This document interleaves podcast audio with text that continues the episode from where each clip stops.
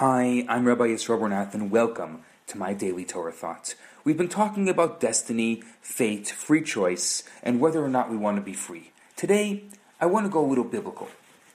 You see, the name Israel means he who struggles, literally, he who wrestles with God. We wrestled with fate. We wrestled even with God's plan. In the history of the world, which people have dared to take on God? Permit me to share with you what I feel to be one of the most inspiring stories of the entire Bible. You see, Moses, in the wake of the Jewish sin of the golden calf, after smashing the two tablets of the law into thousands of pieces, Moses again ascended Mount Sinai for 40 days and 40 nights to convince God to reverse his decision to destroy the Jews before they could enter the promised land. Moses pleaded so hard that he became physically ill. He coughed up blood, but he would not relent. When God wouldn't forgive the Jews, Moses offered a statement that easily passes as the greatest expression of chutzpah ever.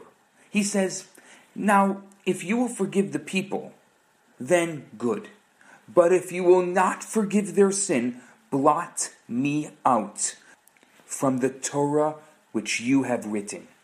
You must forgive, he said. If you don't, Please remove my name from the Torah. I don't even want to be mentioned in that book of yours. God said the people will die, and Moses replies, No, they are going to get to the promised land. I find that the most beautiful defense of human life ever recorded. But we're supposed to submit to God's plan, right? Isn't that what all great religions tell us? The Jews say that if you have to fight, you have to wrestle to fulfill your destiny. If you accept that you always have a choice, there's no excuse for what you didn't become in your life. There's a famous story about a great Hasidic master. His name was Reb Zusha. He, on his deathbed, surrounded by his students, is crying. And they ask him, Master, Rebbe, why are you crying? He was a respected man, and he had lived a virtuous, honorable life.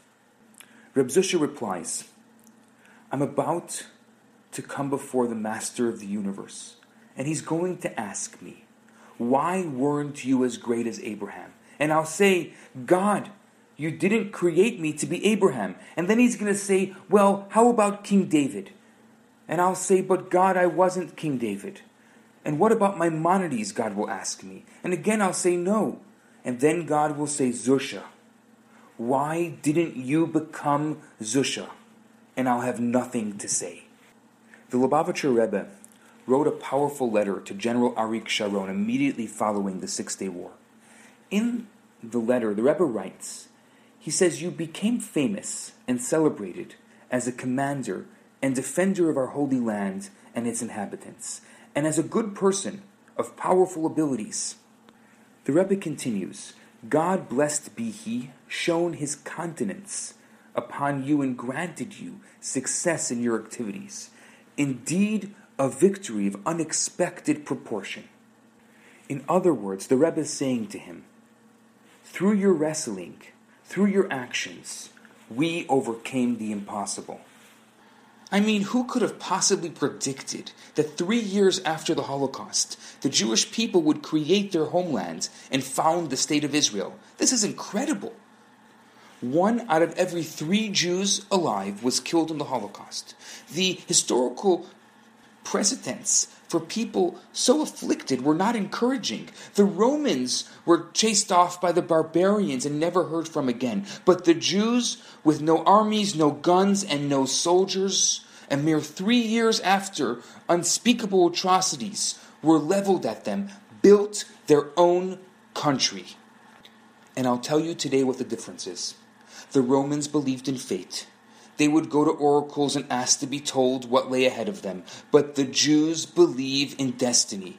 18 times a day they would pray for the return to Israel. This value is so strong so potent that even the crematoria of Auschwitz could not extinguish it. Fire cannot extinguish destiny. Nothing will ever extinguish destiny. Tomorrow will be the last in this special series on fate and destiny. But for now, I'm Rabbi Yisrael Bernath. This is my daily Torah thought. Have a fantastic day. Hi, Rabbi Bernath here. I have some great news for you. My popular four week course, Kabbalah for Everyone, is available right now for free for the next 50 people who download it. All you have to do is go to www.theloverabbi.com, scroll to the bottom of the page, and you're going to see the download button right there. In this course, I talk about the Kabbalistic secrets to relationships, to wealth, to happiness and balance. This special offer has been dedicated in loving memory of Ellie Dorfman.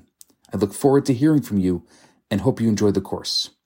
Now on to today's episode.